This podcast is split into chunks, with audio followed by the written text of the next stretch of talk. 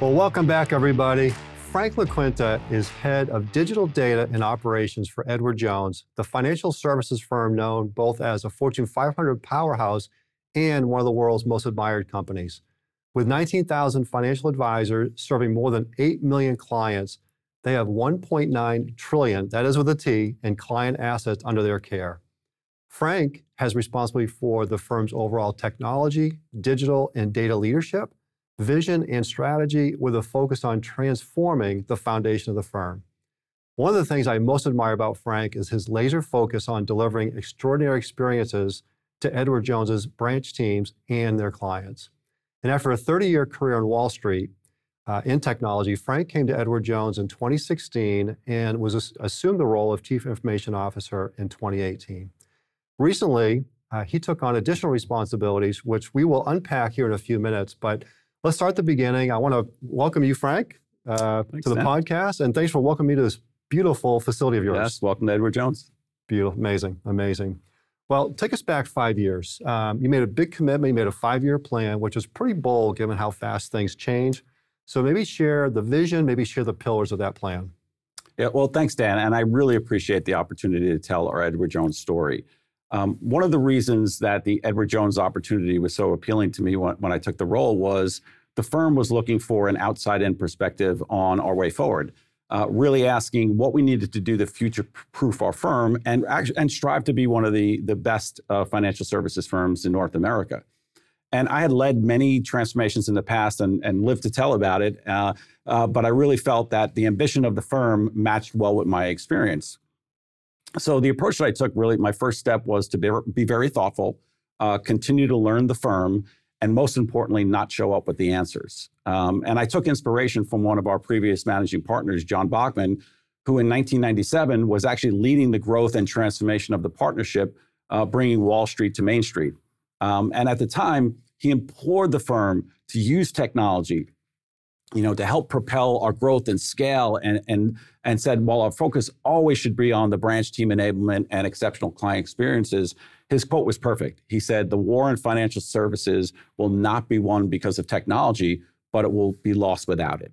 And so I tried to emulate that rally cry. And uh, over the Christmas holiday in 2018, I wrote a white paper called uh, Changing the Business of Technology, the Imperative for Vertical Transformation. And I was very intentional about using the word business and the word vertical because in order to transform, we had to, to change the way that we led technology and, and how we ran the business of technology end to end and top to bottom. You know, and that's the reason why I talked about vertical transformation with strategic intent. And by making these massive changes, uh, we could help f- further enable our business to grow and scale and meet those outsized ambitions. Um, but the idea behind it was that we were at an inflection point where, in order to future proof the firm, uh, we really needed to be bold. We needed to be decisive around what we needed to do to continue to compete and excel. Uh, and at the time, when I was writing the narrative, I placed the emphasis on uh, the disruption, the innovation, and the life enriching technology advances that we had seen at the time. You know, Amazon, Netflix, uh, Apple, Google, even gamification and how all of those experiences single handedly changed our lives. And more importantly, how it changed our expectations. And so the challenge that was in front of us was, you know, how do we exceed client and branch team expectations? And the answer became very obvious, right? It was we needed to change everything, right? We needed to modernize and simplify everything we did in order to create the conditions for success for our firm. Um, and so I sort of took a step back and said, you know, how do we rally the firm? So in order to rally the firm, we first needed to talk about our why. What was the why behind all of this? Then the how. And then most importantly, how did the associates see themselves in this opportunity? How could they be part of this transformation? And and I know that not everybody loves change, but for me, the the whys were indisputable, right? Expectations are higher. Uh, if you think about the way that we live today, consumers have uh, access to advanced technology features that you'd say were unimaginable a few years ago, but now are the expectation. Um, technology literacy, right? It's increased. Uh, the, the, the user community has matured to the point where we actually have to partner for innovation, right? Technologists no longer own the mar- market on technology or innovation. Um, leveraging data. Uh, I'd say data is the most underutilized asset in many firms. Uh, and we needed to use it to create that actionable insight for, for our financial advisors and clients. Uh, and we were really thinking about that well, well in advance of A, AI, AI becoming mainstream uh, as it did last year. Um, but also competition was fierce, right? We saw the advent of new technologies, the commoditization of infrastructure, uh, and in, that enabled companies to kind of become increasingly nimble and seize opportunities, and also really lowered the barriers to entry for markets. But also, many firms were trying to do the exact same thing that we were doing. So we needed to really move with conviction and speed. Uh, also, of course, talent was critical, right? Being able to upskill, retain, attract technology talent uh, in order to maintain our competitive advantage. And we really feel like our people uh, and the currency of trust is always going to be Edward Jones' strategic advantage. Uh, we had to modernize to reduce risk, especially when it came to cyber. And then I really felt strongly that technology should elicit this emotional response, right? You know what good technology looks like. Uh, so quality software, user experience, that emotive design all become uh, essential value drivers uh, that really align to uh, and, and, and help us deliver that ideal Edward Jones client experience. And, and of course, through all this, as every technologist knows, the focus has got to be on stability, security, and scale being the number one priority. Uh, so we pulled all this together uh, pulled together a plan, pulled together an investment thesis, and that really centered around uh, cloud and mobile first, the quality software design and architecture, uh, DevOps and continuous improvement, what kind of collaboration tools we were going to use, uh, and then build versus buy. So, how do we engage third parties versus building everything ourselves? Um, we also had to revamp the connectivity between our, our branch, branches and home office uh, and also really move more towards an agile shop that was led by our digital product management teams. Uh, and ultimately, we just had to make sure that we had the technology and the talent that would serve as the foundation for the future of our firm. Defined our objectives, we defined our measures. Uh, what were those key results that we were striving for? And then we, we told our story. We told our story inside the firm, outside the firm, um, and articulated that strategy in both words and, and actions. And that led us really to where we are today, which is that you know our unwavering commitment and, uh, to to delivery and execution and adoption, and and this has us ready to realize our purpose of partnering for positive impact, so we can make a, a difference in the lives of our clients, colleagues, and the communities that we serve. That's a mic drop moment right there. That's like I've got four podcasts that I want to do with you now, uh, Frank. This is this is great. Thanks. You know, one of the words you mentioned there that really resonates with me is uh, in, intentional. You know, you were intentional. I think that's really one of the things that differentiates the best in our business. The fact that you put that vision down on paper. I'm sure your wife was not pleased of that Christmas break, but right. but how that really forces us to to think through the messaging and yeah. the real story yeah. there. So that was five years ago. Great vision, great strategy. Let's fast forward. Big moment of truth. Uh, last November, a couple months ago, was that five year mark. So, proof's in the pudding. How'd it go? Uh, wh- where do we stand today? Yeah, so so Dan, I, I, think I've told you in the past, I'm all about promises made and promise, promises kept, right? I think because it really builds that currency of trust, not only with the you know technology associates, but the the wider firm. But I'd also say uh, uh, that our success wasn't wasn't accidental, but it also wasn't inevitable, right? Um, and it really took the dedication, commitment, and the heart and soul of every associate within digital, uh, but also our stakeholders who were, I'd say, very supportive. Uh, they challenged us with big ideas. They pushed us, but they also showed us grace when not every day went as planned, right? So um, the stakes were high, uh, but so was the reward. And, and, most importantly, you know, I've learned this along the way to celebrate wins together as a firm. Um, through all the, the, the, transformations, you know, you have to take a step back. You want to enjoy the ride. You want to celebrate small and big wins.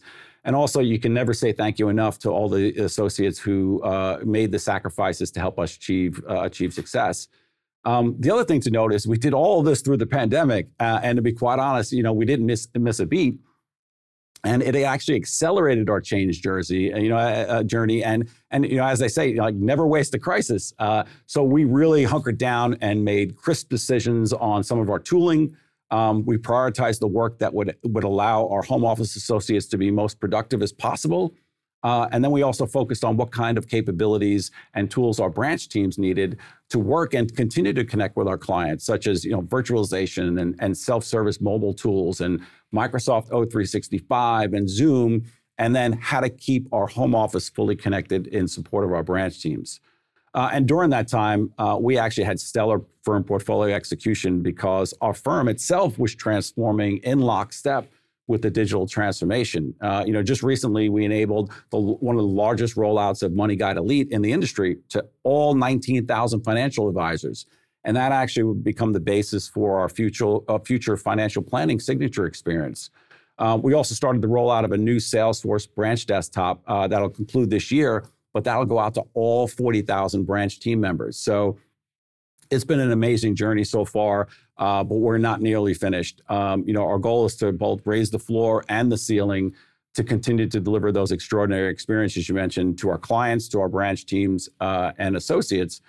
And we're actually really well positioned to do that. Uh, so much so that the original vertical transformation, uh, you know, vision has now transitioned to our next five-year digital roadmap, complete with a 2030 vision but it's essentially the modernization now of the enterprise function. So if you think about compliance, operation, uh, operations, branch development, uh, branch operations, and human capital, all will be leveraging the work that we've done over the last five years to build net new capabilities. Um, and it really becomes the next step in that digital transformation, which is less about the technology and it's more about adopting and applying and maximizing all this change to lead us in, into the future.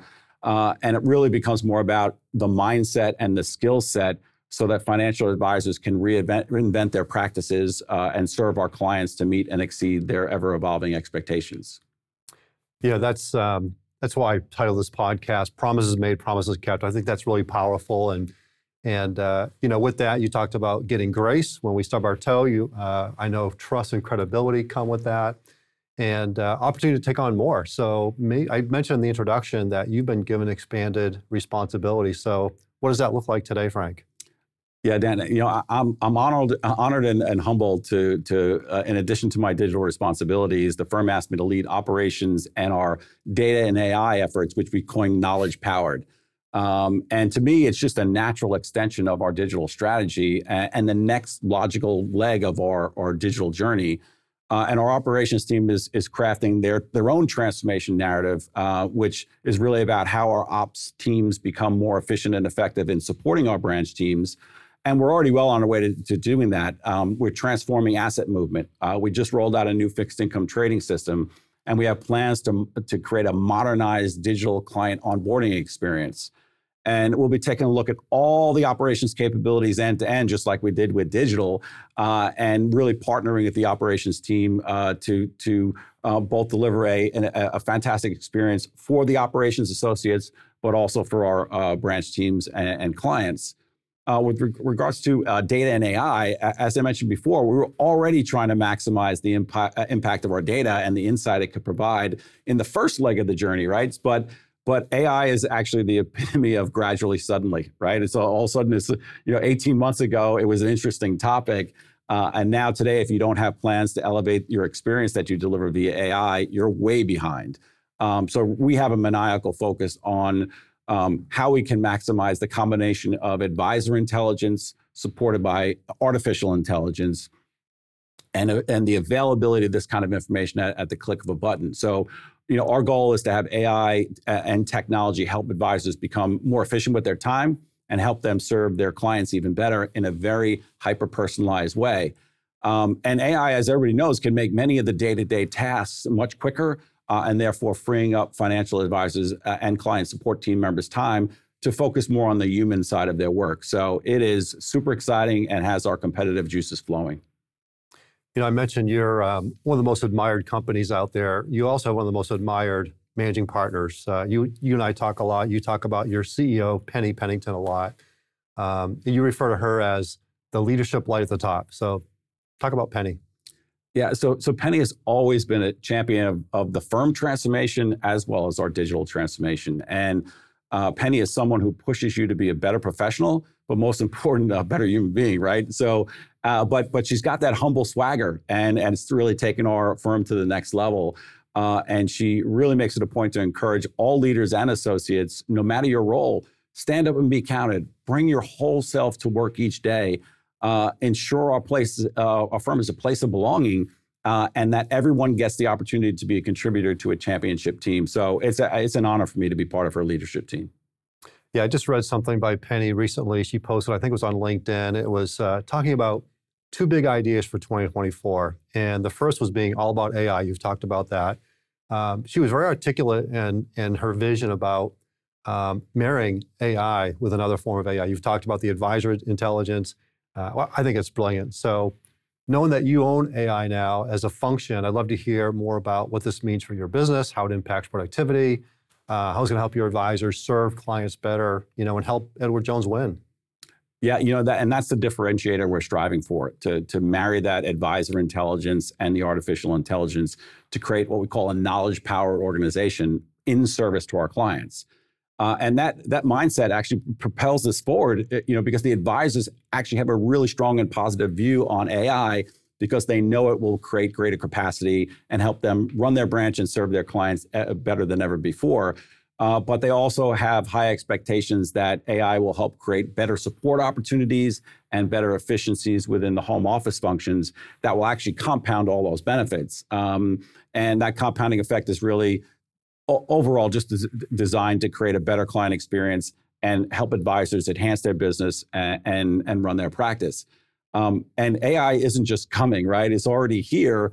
Uh, in fact, you know, at Edward Jones, we've been using AI for many years to serve clients. Uh, for example, uh, we're using it today to help potential clients find an Edward Jones financial advisor that uh, you know ideally fits their their needs. Uh, we have an online tool called Edward Jones Match. Uh, it's a, a, quick quiz. That, you know, once you take it, it provides potential clients with a personalized list of financial advisors based upon a series of factors like uh, investing goals, preferences, life stage, and of course, location. Uh, and and the AI tool it, it, helps parse the vast amount of information at the, in the back end um, and provides personalized suggestions on financial advisors that may be a good fit. But it also helps create a strong impression uh, with interested investors because if they elect to set up a meeting, our financial advisors will know who they're going to talk to, and it, you know is this someone that we can serve well and deeply. Uh, so, so we, we've been using it uh, uh, across the, the board. Um, we've also been using it as a learning tool that helps uh, identify factors that indicate whether older adult clients may be at risk for, for exploitation.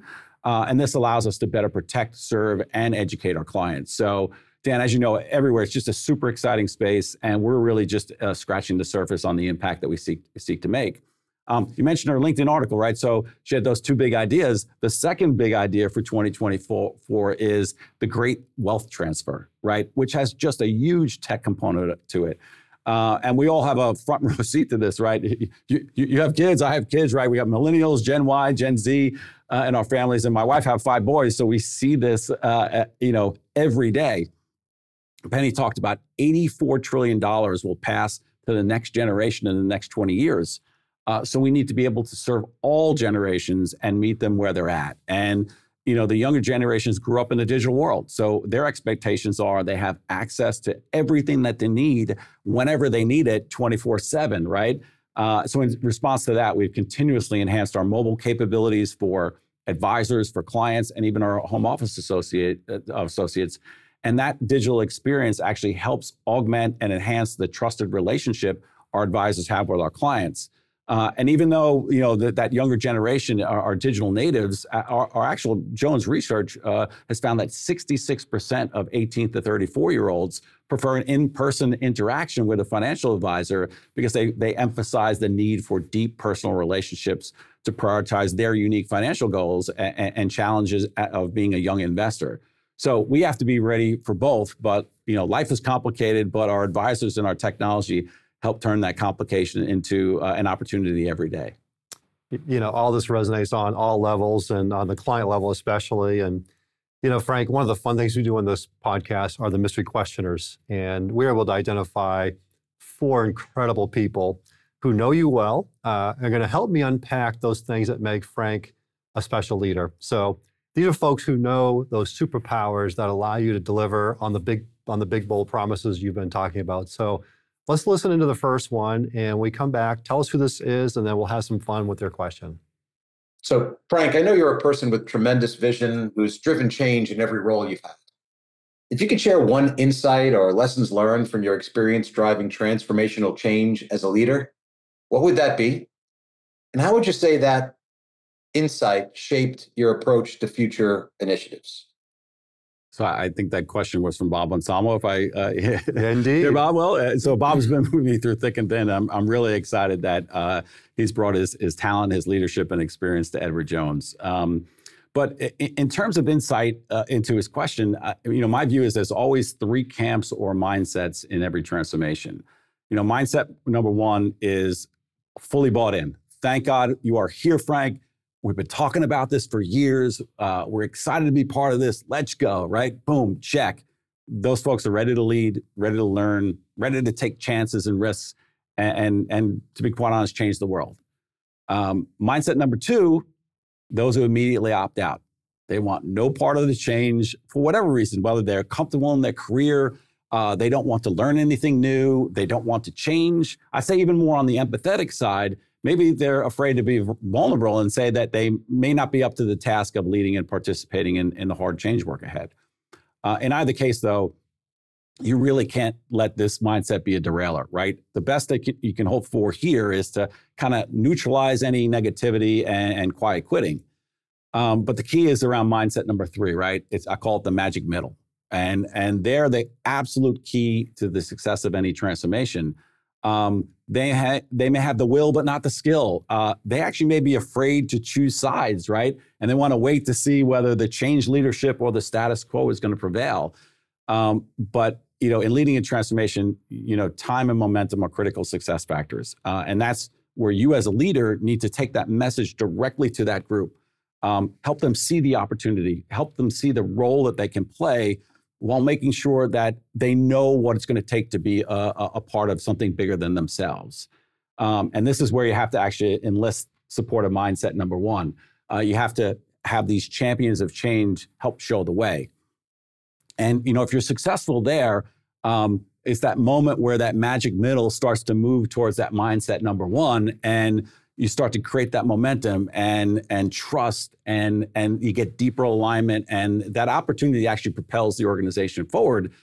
But that's when you got to go back to that mindset number two again and kind of take their pulse because it may start to feel a little lonely and more risky to be in part of that naysayer camp. Um, but you know and and on the other side it's like those who thought it might be easier to opt out may feel now compelled to say shift left and become part of that that future. But make no mistake, getting the majority of folks into a change mindset is hard work. Uh, it takes leadership, it takes listening, uh, it takes grace. Uh, I mentioned small wins along the way, right? Uh, and also, you can't let missteps derail you, right? The change is hard, and uh, you can't let those missteps sort of reinforce the naysayer's mindset. So, um, you know, when when I think about leading the change jersey, uh, journey, um, you just have to be more committed to anybody uh, than anybody else. You have to have uh, this unwavering thought around the outcomes you're seeking. You always have to explain your why. Uh, you have to be part leader, but also kind of you know part shoulder to lean on when when times get tough. Uh, but the reward of trans- transforming those three camps into a single base camp uh, really enables you to build that foundation for, uh, for the future. And I take that mindset along with, I'd say, really important transparency and authenticity into every transformation that I lead. And it's really served the work and our success well you know, words matter with these things, being that committed leader, like you talked about, even just calling that group three the magic middle. Most people call them the frozen middle, right? Whole different connotation yeah, yeah. when you think That's about them in those They're different the ways. Yeah, yeah, So, great question, uh, Bob. And I actually, uh, but because the two of you go so far back, he shared a lot of stories with me, Frank. So, uh, one of them involved an outage during your days on Wall Street, uh, which was a pretty big deal. People were not happy. Um, he referenced a legend named Tom, I won't mention the last name, who came downstairs with a baseball bat. You know, I wonder if you remember that episode. Uh, I do. Uh, I'd say it was definitely a uh, life life changing lesson, if you will. Uh, let's just say he, he, ran trading back in the day, and uh, we're having a situation that generated a, a trading error, but it actually generated a, a pretty large profit. And he got really mad. And at first, I didn't quite get it. I'm like, you know, generated a profit. Uh, and then he just looked at me and he said, and rightfully so, you know, I might add, he, I would have rather it been a loss so that we would feel the pain enough so that we could, it would lead to positive change than everybody feeling relieved and complacent. And I, and I was like, oh, I miss that. You know? So that's really, it really just shaped how I think about risk and accountability. And you have to do the work to protect the franchise and you have to, you know, own issues that arise and learn from the mistakes so you can get better.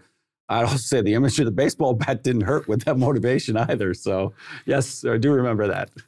That's good stuff. Great stories. Uh, you know, I think about your answer, how you've been leading this change journey, the five year journey. I think this next mystery question will kind of unpack maybe how how you do that. What is it about Frank that allows you to do that? So let's listen to this question number two. So, Frank, I'm curious where you get your tenacious resilience and perseverance during setbacks or significant challenges and always continuing to push the boundaries. All right. So that sounds like Kevin Adams, right? So, uh, Kevin is just, uh, he's a complete leader. Uh, he's an amazing technologist. Uh, I'd even say he's a financial services savant. So, uh, you know, he's definitely someone who keeps everyone honest and, and pulls out uh, the best in them. But, um, you know, I love the question because for me personally, I've always been an overachiever and I, I always felt I needed to work harder than everyone else. Um, but, you know, I reached an inflection point in my career about 20 years ago where all the work that I had put in really started to benefit me and my career uh, and those I served. Um, and I went from sort of overachieving to having this confidence that, although remaining humble about that, uh, but really having the attitude of I got this, no matter the size of the problem. And uh, because of that experience, uh, I've always been calm under fire. Uh, and Edward Jones, we actually say calm on the mic, right? Uh, because it's extremely important uh, that I take a measured approach and my inflection is all, always equally measured so that when others may be stressing about a given situation, I can be that calming influence so that we can actually focus on getting the issue resolved. Um, in fact, for me, when, when under pressure, the, the world kind of slows down. And, I, and I'm always thinking about what the right thing to do is given the situation.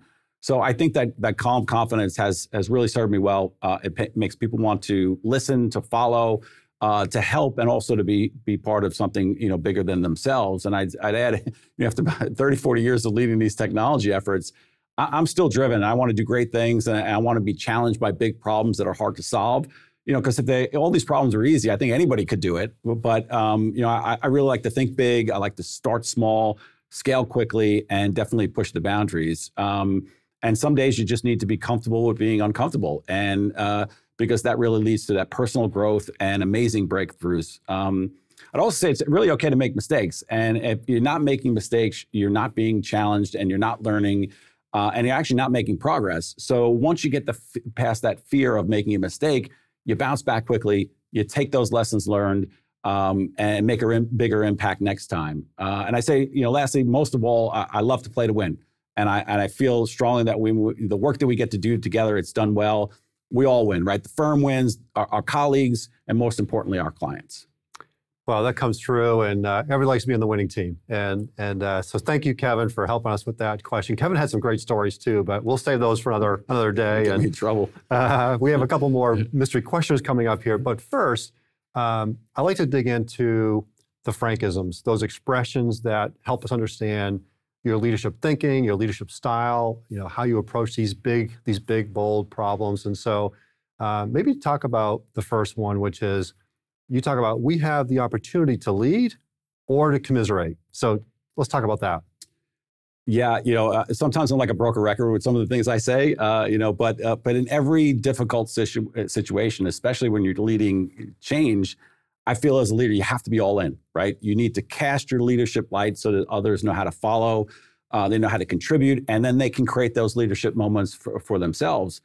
I, I also really feel that you're in control of the way you show up. You know, are you positive? Are you bringing energy? Are you taking the hill, right? And and well, how's your body language? You know, are you listening to people? Are you looking to help others? Uh, and the easy way out when you're dealing with change is to commiserate versus lead, right? And I choose to lead. You know, are these things hard? Yes, they are. But if it was easy, anybody could do it. Um, and if you show a crack and leave that opening, that starts to slow things down, and it creates uncertainty, which could be a, a derailer. But you know, uh, don't get me wrong, it's re- very much okay to blow off steam after a tough day. Everybody's been there, but I feel as a leader, I kind of you know dust myself off, jump back in the fight, uh, and you know I, I, feel like that that attitude is the way Edward Jones is at- attacking our transformation because you know we're choosing to lead, we're choosing to make those difficult choices to make a difference in the world, and I think that's an enviable place to be. Yeah, there's a great expression you may, may, think of, which is confused minds don't act. And you can really bog the organization down when you yeah. get uh, that, that happens. And I'm not sure many people have ever been uh, said that they were over communicating, especially in our space. So that's great. Um, another great one of yours, uh, we are responsible for setting the conditions for success. So what, what's behind that? Yeah, this is about clarity and focus, right? You know, as a leader, my, my job is not only set the ambition for where we need to go and why, uh, but also also create those conditions for success. Um, and this is everything from: Are we working on the right priorities? Uh, are we appropriately funded? Right, that's that's huge, right? Um, how can I help remove those constraints uh, so that people can really focus on what they need to? Um, also, create uh, communication mechanisms for feedback. Uh, but it, most importantly, it's about assembling the right team and getting out of their way, right? So most of the time, I'm actually not doing the work. Our very talented associates are. So my role really becomes setting them up for success, helping them in any way I can, and uh, you know allow them to really create those outcomes that help with career growth for our associates, but also deliver more value to more people as quickly as possible. I see so many organizations that are almost uh, they show up as victims, right? They're they're they're always playing defense. They're always on their back heels. And I love how you set people up to be leaning forward. And I've got so many more Frankisms, but one more I'd like to sneak in. Um, and you kind of mentioned it earlier in one of your answers, but we're going to raise the ceiling and the floor. I, I really appreciate that. Yeah, you know, you know, every January, and it's January, right? I used to say, "New year, time to raise the bar, and we need to make this best the, the best year ever." And I actually really do mean that because I, you know, you want to set the tone for, for the year, and every year needs to be better than the the last year. And in fact, my word for 2024 is better uh, because even though I, I I think we had a great 2023, uh, we always can improve, and, that's our role, and that's my role to kind of challenge folks to do that. Um, but there are new opportunities to learn and grow. There are new challenges. Uh, and I and, and, I thought about it. I said, yeah, we need to raise the bar, uh, which will help lift the lid on the organization. But actually, when I, I thought about it some more, you got to raise the floor as well, right? You just can't add on to the new without sort of fortifying the existing. And that, you know, when you talk about fortifying, it also includes abandoning and stopping things that are no longer fit for purpose. So, you know, if you continue to pour concrete into these legacy approach approaches, it'll actually weigh you down and make raising the ceiling and the lid on the organization more difficult. So you really have to do both. So if you raise the floor each year, it actually forces you to reach higher. Uh, so in 2024, we're absolutely going to raise the floor and the ceiling. That's uh, so much going on right there. I, I love I love this stuff. You know, the best CIOs today build world-class championship caliber teams. You love to win. You do that through your team. Um, let's listen into our next mystery questioner to see how you were doing in this area, Frank. Well, when I think about Frank and leadership, I'm just in awe of multiple aspects. Two that stand out are his relentless focus on talent and how he sets a big ambition, but then breaks it down into small pieces to get it moving. So the, the first question for Frank is Frank, you, you just don't hire world class talent. You, you find world class talent that also works together as a world class championship team. So, Frank, share how you approach building a team that isn't just all about all stars, but a team that works together truly as a world class team. Yeah, so that question is definitely from Andy, Andy Miedler, our CFO. And actually, Andy and I are in lockstep when it comes to leading change and, and challenging our firm to be better. And what I love about Andy is his authentic, authenticity and honesty, right? He is always great at giving feedback and you always know where you stand. Um, but you know, so so when I, I think about our team, uh, you know, we're always seeking the best, most diverse talent and skills that we that we can find, and we want people to not only be great at their craft, so you know, but uh, it's really about more than just being an all star. Uh, I, I, really look for somebody who can play a role on the team that wants to be a member of a championship team. You know, a championship team plays together, wins together, uh, improves together and and they share success but they're at complete stake for one another. Um, and when i think about being a member of a championship team when i look for talent um, i really want the person to be able to showcase their leadership impact uh, really work on strengthening trust. You know we talked about promises made promises kept. That is absolutely key uh, someone who's going to challenge so we want to challenge each other we want to take risks together um, somebody who's actually focused on clear stakeholder outcomes. And it's just not about motion, right? And it's about true progress so that we can deliver outcomes that we can measure.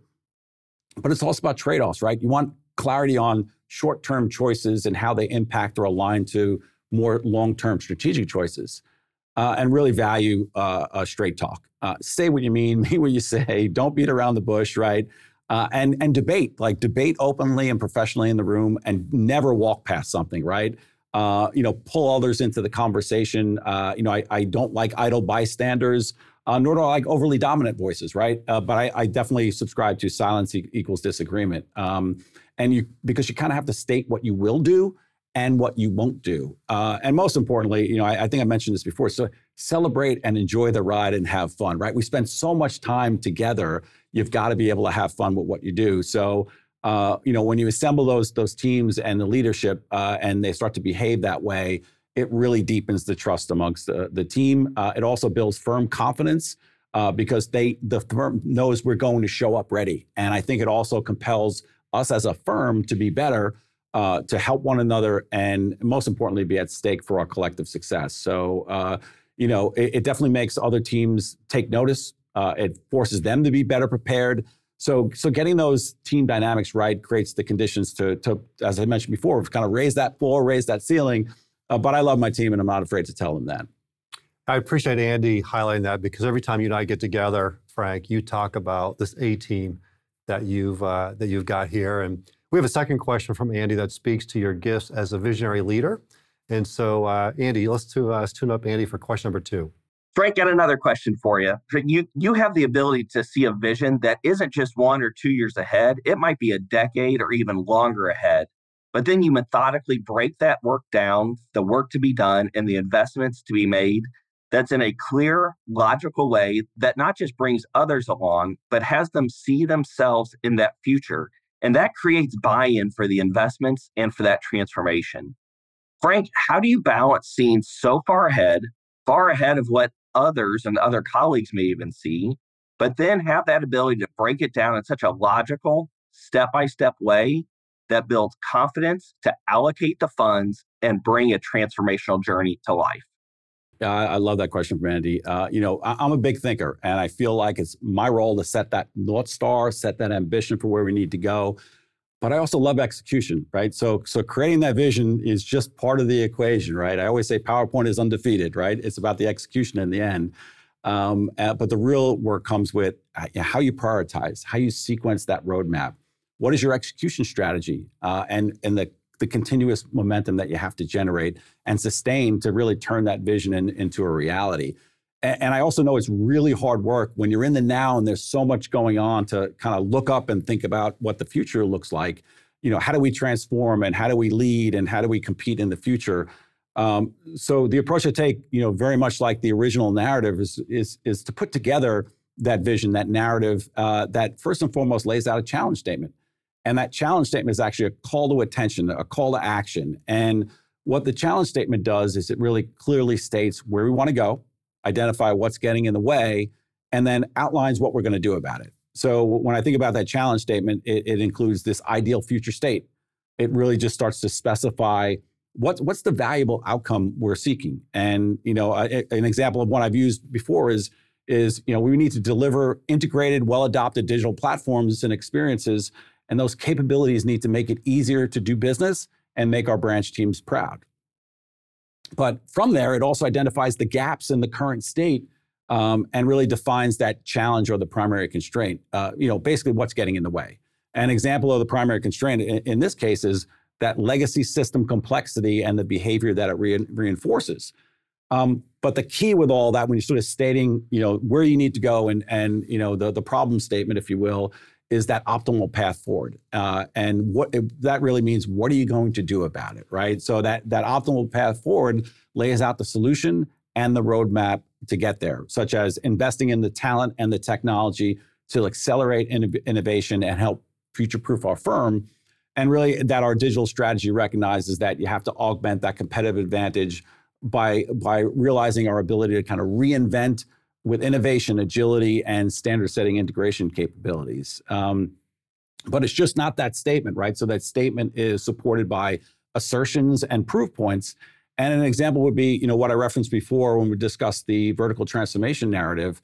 Um, it's, you know, expectations have changed. So what are we going to do about that? And you know, consumers, as I mentioned, have advanced to all these advanced technology features that were unimaginable but now it's the expectations. So, what are we going to do about that? What's the approach we're going to take? And so that really leads that to then the from and tos, right? Describing where we are today and where we need uh, to go and what we need to look like tomorrow. So it's not just about um, automating existing processes. You know, we need to go to transforming digital business processes. And very much is, you know, used to be about delivery focused. Have I delivered something? And now it has to move towards delivering extraordinary experiences and to be adoption focused, right? Because delivery is not enough your outcomes need to be well adopted and they actually need to create that value. And so that challenge statement, you know, is not stale, right? It goes through several rounds of iterations. Um, you socialize it, you get the feedback, and then, as Andy talked about, you start to break that work down into those manageable chunks.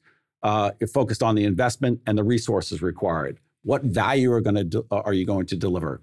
What is the timing of those? Um, and most importantly, how that change affects the home office associates, uh, our branch teams, our clients, and what do they need to do to adopt these new capabilities, and what is their role in the transformation. So the plans are always living plans, and we, we absolutely pivot based upon changes in, in firm priorities, changes in regu- regulations, uh, but still with that eye on delivering the, the ultimate vision. So, uh, and of course, you know, those plans have to be anchored by measures and the objectives and what are your key results that you're going to mark yourselves to. Um, but it really comes down to building that com- uh, confidence. Talked about promises made, promises kept. It always comes back to that, uh, and delivering on the value and the outcomes that the, the uh, in the investments that our firm makes. And what I love about being part of, of, of private partnership is we're actually just beholden to ourselves, right, and our partnership, and uh, but in always in service to our branch teams and our clients. So w- with that advantage, we actually get to make the right decisions uh, that are only influenced uh, by what we want to achieve. And uh, you know, at, at Edward Jones, we're continuously investing in our future, our technology, our digital experience, so that we can continue to po- uh, partner for positive impact to make better lives of our clients, our colleagues, and the communities that we serve. You know, Frank, I think our, our audience is getting a good sense of how you can make big, bold promises and, and how you deliver them. So I really appreciate this. And Andy snuck in one more question I'll, I'll ask for him. It's a very serious question. He wanted me to ask Mets or Yankees, Jets or Giants? Uh, so I think he knows a little about your, your sports background. That one's easy. It's Yankees always. Mets absolutely never. Uh, uh, well, I think both need to do some soul searching these days. Uh, but also, I say now that I live in St. Louis and I've been here for eight years, um, I've definitely adopted the, the Cardinals. Right? They they too are a world class organization such dedicated fan base, and Busch Stadium is actually a perfect place to see a baseball game. Um, and as far as football, well, much to the dismay of my wife, I love football. Sunday, Monday, Thursday, Saturday, Good Friday. Um, uh, but I actually root for both the Giants and the Jets. Uh, but if they ever played a meaningful game against each other, it would be J-E-T-S, Jets, Jets, Jets for sure. But I can only hope for that. That's good. Now, I, I, I knew the answer to the baseball question, and I was not going to tell you this in advance, but growing up in New England, we always rooted for the Red Sox and whoever was playing the Yankees. Yes. And I'm sure it was the same where, where you were too. in reverse. Exactly. I have a T-shirt that says the opposite of that. So, yeah, that's good stuff. So I, I, yeah, I didn't want you to bail out this, this podcast, so I didn't tell you, to tell you that first. So, you know, once in a while we get a really clever question that on the surface seems to be simple and easy, but that draws out an answer that's like, you know, like one of those wow answers. So I think this is one of those questions. So our fourth mystery question is pretty special. Uh, let's listen in. Frank, I know that you are a huge lover of, of, music and some of the same music I know that my husband loves. Uh, Avett Brothers being one of those bands, and, and Scott Avett has a great lyric that's decide what you want to be and go be it. So, as you are, are leading yourself and the team and, and trying to keep people motivated, what's your favorite lyric that comes to mind that you use to help motivate individuals through that transformation? Uh, I love that question. And, and Kristin is, I think it's Kristin Johnson who uh, courageously leads our, our firm trans, uh, transformation as our chief transformation officer. And her husband, PK, uh, we, we're music lovers and concert goers. And uh, my wife, Deborah, and I, you know, we're always comparing notes. Um, so I, have used these two that I'm going to mention in the past because I have to cho- choose between the two, right? So the first is, is Crosby, Stills, Nash, and there's a song called Helplessly Hoping. And the chorus is that they're one person uh, they're two alone, they're three together, but they're for each other, but it's F O R. So for each other, kind of at stake for one another. And I always think about that when you're trying to bring an idea to, to life, right? You have one person may have an idea, they want to bounce it off of somebody else. uh, you know, it, but you're still thinking, is this the right way to go? When you start to get three together, right? You got a movement, right? You got a uh, you got a, some momentum that you're generating um, to try to make it real. And then when you start down that path, you need to be for each other, to be at stake for one another and each other's success. And that sort of completes the cycle. So I am sure CSN did not intend that with the song, but it actually r- rings true uh, and motivates me. Um, and the other one I always use is that it's a song by uh, Wilco, "A Shot in the Arm." And Jeff Tweedy, who I love, is really emphatic at the end of the song, where he, what he said, he says, "What you once were isn't what you want to be anymore." And he says it over and over again. And I think that's really that emphatic moment where you, it really signals that you realize you have to lead through this change jersey journey to be who you want to be. Uh, and so, very much in line with the Avett brothers, decide what you want to be and go be it. But um, I can answer all those questions like that all day long. So I really like that question. That's, you've got a pretty wide range of music uh, uh, there. Uh, Kristin, thank you so much. And uh, she actually has another brilliant question. So let's tee that up for Frank. Frank, you've been so done such a great job leading through a lot of foundational infrastructure change that that we've needed at the organization to provide the, the tools that our branch teams are receiving today. I know you also have been putting things in place to anticipate where we may run into issues. Can you share a little bit more around what those proactive efforts have been to anticipate challenges we may run into? Yeah, the, now the, the hard question, right? So, but a really important question, and, and, every technologist deals with this, right? Every day, stability, security, scale on a daily basis. It's job one, right? Uh, you don't get any high fives for having a good day, right? Because that's the expectation each and every day, right? But when you run into problems, we know it's disruptive to, to our branch teams, to the client experience, and it actually detracts from the value we're, we're seeking to provide. Uh, but I will tell you, during a transformation, you don't make any progress if you're not breaking some eggs along the way. So you really need to be fearless and have the strong conviction that the work you're doing is the right work in order to future-proof our opportunity. Um, and I lead with that conviction every day. Uh, you know, especially since we transformed a, lar- a largely mainframe-driven legacy infrastructure to a cloud-first modern paradigm, and uh, we've we've uh, applied enhanced monitoring, uh, telemetry. Uh, we've got a first-rate production services organization and inc- uh, incident management team that address little things before they become more widespread. Uh, and then, you know, after the fact, have a really detailed root cause analysis, always leading to lessons learned and the appropriate change. So, but it's also not just about disassembling the legacy, because we're trying to build that future state and build quality into the design of the new platforms. Uh, so, out of the gate, ensuring automated testing, um, the approach we take also is to deliver what I call a minimal viable product, right, to pilot users, and they help us test and learn along the way so that we can adjust uh, as we need to in an agile fashion, and then ultimately scale that solution. So the question actually ties nicely to the one that Kevin Adams had because you need to be calm on the mic, you need to be transparent. Um, but you, you, really have to take aggressive action to remediate and learn and, and do better the next day. And since we talked about music, I'll, I'll quote Eric Church, right? You can't be bad at the sun for coming up again, right? You just need, when things go wrong, you need to dust yourself off, be, uh, you know, be ready for it, attack the new day, and uh, it's just a great opportunity to make the world a better place. Awesome. Well, Kristin, Andy, Kevin, Bob, thanks for those great questions. They were very busy people, but they were very enthusiastic to be part of this and to, to honor you with those questions. So thank, thank you for that. that. And my first introduction to you and Kristin, actually, I remember it very vividly. It was a few years ago. I was uh, working with Lisa Nichols. We were launching the Tech TechLX leadership program here yeah. in St. Louis. And I think it took you and Kristin all of five minutes to say, we're in. Let's, uh, what, what, do we do? How do we sign up? And uh, I think it just speaks to uh, the proof in the pudding of how much you really care about you're equipping your people to go be successful. Yeah, I'd say you know first and foremost, uh, the the program is absolutely fantastic. Fantastic. Um, we've sent about 20 emerging leaders through it uh, over the last few years. We actually have a, uh, the next class of four teed up. Um, I've also served as a mentor, which was actually probably more rewarding for me than the person I was mentoring. Uh, but it really is an amazing program, and you both have uh, just let your leadership light shine here because of the impact you're making on the leaders of the future. Future, and I know our associates love it as well. Uh, and I always subscribe to the fact that leaders aren't born; they're made through hard work and experience. And that Tech LX Leadership Development Program really provides that platform and opportunity to make better leaders, not only for Edward Jones, but you know the wider St. Louis community, which is important to, to, us here at Edward Jones as well. And so, thank you, to, you know, Dan, to you and Lisa for your leadership.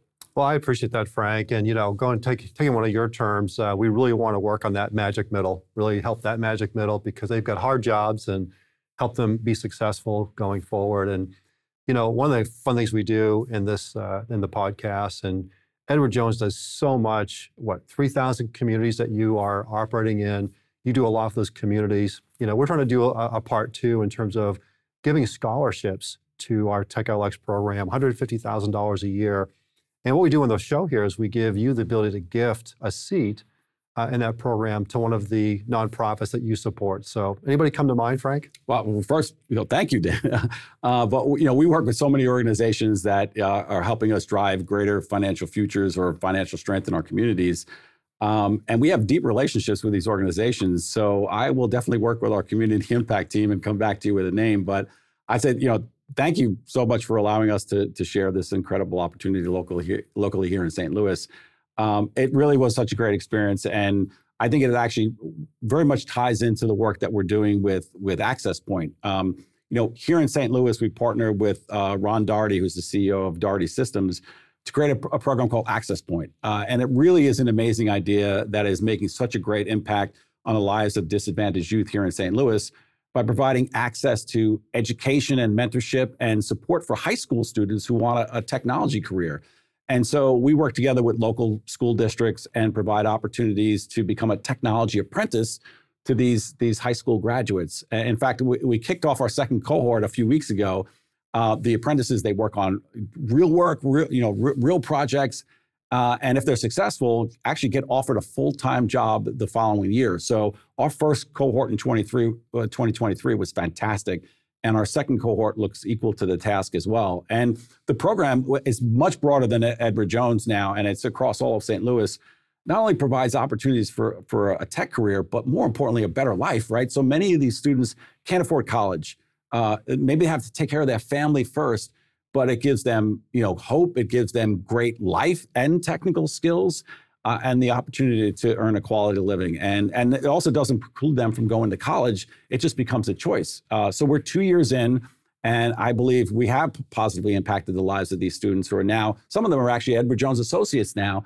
Uh, and it really amplifies our purpose to partner for positive impact to better the lives of the communities that we serve. So I say all credit goes to, to Ron Daugherty, his team, uh, our Edward Jones Access Point cohort team, uh, the mentors, uh, and everyone who provided that extraordinary leadership here in, in St. Louis. And I know Ron has designs on making a national program. So, you know, um, you know, thank you, Dan, for your, your gracious gift. Uh, but you know, to Ron and the Edward Jones team for for the leadership and the impact that they show every day. That's outstanding. Yeah, great job, Ron. And you know, your your natural enthusiasm comes out, Frank, when you talk about these things. I I, I love it. Um, we've covered a lot of territory. Um, yeah, they're going to put a wrap on the podcast. Uh, but fortunately, you and I are going to continue on, and we're going to post a blog next week on ci.com. And uh, I'm very curious. You've spent time, you talked about the white paper you wrote five years ago. You've also got a very well thought out, well crafted, and well communicated set of leadership principles, and really becomes the North Star. So I want to unpack that with you. But, you know, for the podcast, I want to give you the last word today. But first, Dan, I want to say thank you for allowing me to tell our Edward Jones story. Uh, I hope this gives folks listening who may be thinking about joining our firm uh, a bit of insight into what we're all about. And if you're thinking about becoming a client, know that we're deeply committed to helping you achieve your goals and dreams. Um, I always say three things about Edward Jones, and I, am proud to be a partner here. Joined eight years ago. Uh, but first and foremost, Edward Jones is absolutely the best firm that I've ever worked for. Uh, we're a purpose driven firm uh, making a real difference in the lives of our clients, uh, colleagues, our associates, and the communities that we serve. Um, second, our associates and leaders are the best and most talented people I've ever worked with. Uh, I see this every day uh, with the work that we do together, uh, and it's all focused on delivering the, that extraordinary experience to our branch teams and, and our clients. But I also want to say thank you. Thank you to our associates who help drive that that vertical transformation of the first five years of the journey. And your reward for that is the next five years which is our a five-year digital roadmap. But i can't say thank you enough for your commitment uh, your sacrifice and the things that you do to make uh, edward jones just the best place on earth to work. Uh, and finally i don't have many career regrets but i always say i wish i would have gotten edward jones much sooner. Uh, becoming a, a partner here uh, has made me a better leader, has made me a better human, and I'm deeply grateful for the opportunity to, you know, learn something new every day, give something back. Uh, so, Dan, thank you for the opportunity to talk about our strategy, uh, the impact that we seek to make here at Edward Jones, and again, you know, one last thank you to our associates who've been on this journey all throughout. Uh, you know, thank you so much, and uh, let's get ready to rock and roll for the next five years. That's an amazing bow uh, around the podcast. I, you know, those three points. I just took some notes. I mean, what a formula for success, Frank. Best company, best people, best service, best leader, best human. So I'm excited to see what the next promises made are, are going to be, and uh, I know you're going to keep them Yeah. because I know the formula Awesome. now. Great. Thanks so much. Thank you. All right. Appreciate it. Great job. We'll see you all next time, everybody. Thanks so much.